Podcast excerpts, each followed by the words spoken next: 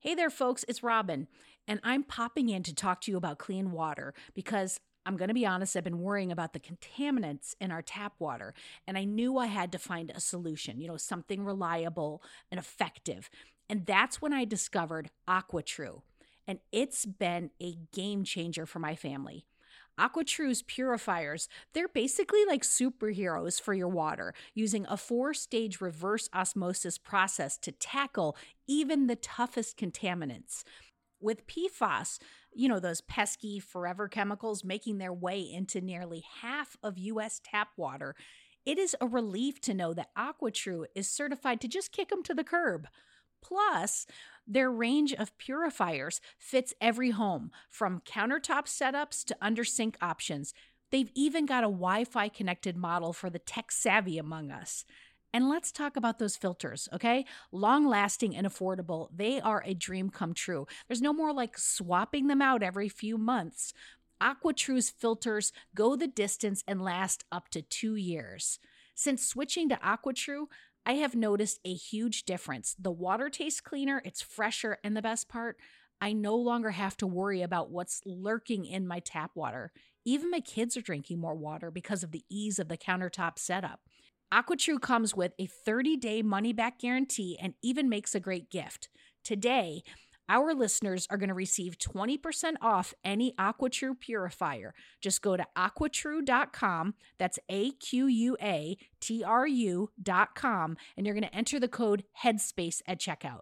That's twenty percent off any AquaTrue water purifier when you go to aqua true dot com and use promo code H E A D S P A C E. Go get it. Hello, friends. In this episode, I'm thrilled to introduce you to a podcast that you'll definitely want to squeeze into your listening schedule. This episode is brought to you by The Jordan Harbinger Show. Now, if you're like me and our other listeners, you're probably not just tuning into Radio Headspace. You've got about six shows on your rotation, which is great. Diversity in our podcast diet is something I fully support. So speaking of variety, let me suggest another gem for your playlist. The Jordan Harbinger Show.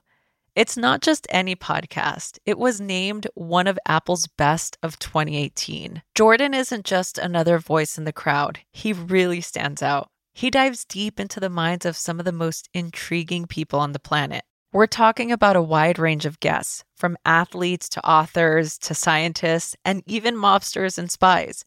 And let's not forget, he also brings on C E Os, political activists, and F B I agents, depending on what might click with you, the listener.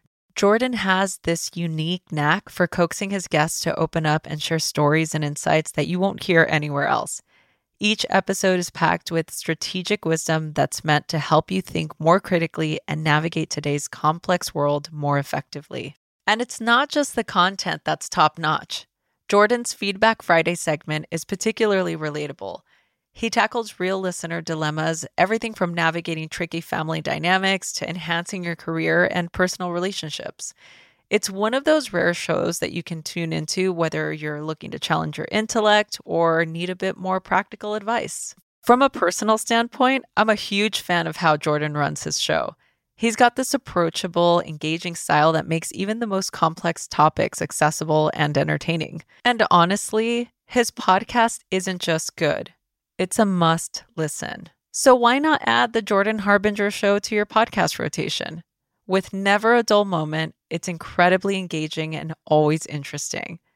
Just search for the Jordan Harbinger Show. That's H A R B as in boy, I N as in Nancy, G E R on Apple Podcasts, Spotify, or wherever you get your podcasts. And remember, friends, supporting my sponsors helps keep this show alive and kicking. If you give Jordan's show a try after this recommendation, it helps us continue to bring you great content. Show some love for the Jordan Harbinger Show by searching for it. Remember, that's H A R B as in boy, I N as in Nancy, G E R on your favorite podcast platform. Headspace Studios.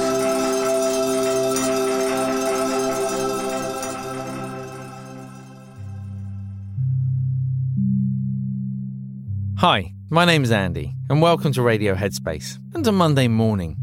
So I wonder what your week is looking like, how much structure you have in your week. Obviously, lives are changing all over the world right now. Some people are still at home full-time, some are back at work, and some are in the middle, transitioning from one to the other. And of course, this isn't true just for people in work, it's also true for people in school. There are some parts of the world, like here, for example, where all of the schools are still closed. There are many other places where they're already open. I have a friend I was chatting to a few days back. He'd been thinking, is this a period of time, given that the schools are going to be closed for a long time, is this a really unique moment in time, actually, where it's possible as a parent to not need to pull the kids out of school, but to simply decide as a family, shall we do something different? Shall we just give up our, our place, our, our rental? Shall we just load up the car and just drive off and just go and explore? And I think for a lot of people, the idea of doing that, I mean, it's been around for so long, it's a really attractive proposition. So he sat down and he had the conversation with his son. He said, what do you think? What would you like to do? And his son said, actually, Dad, I really want to go back to school.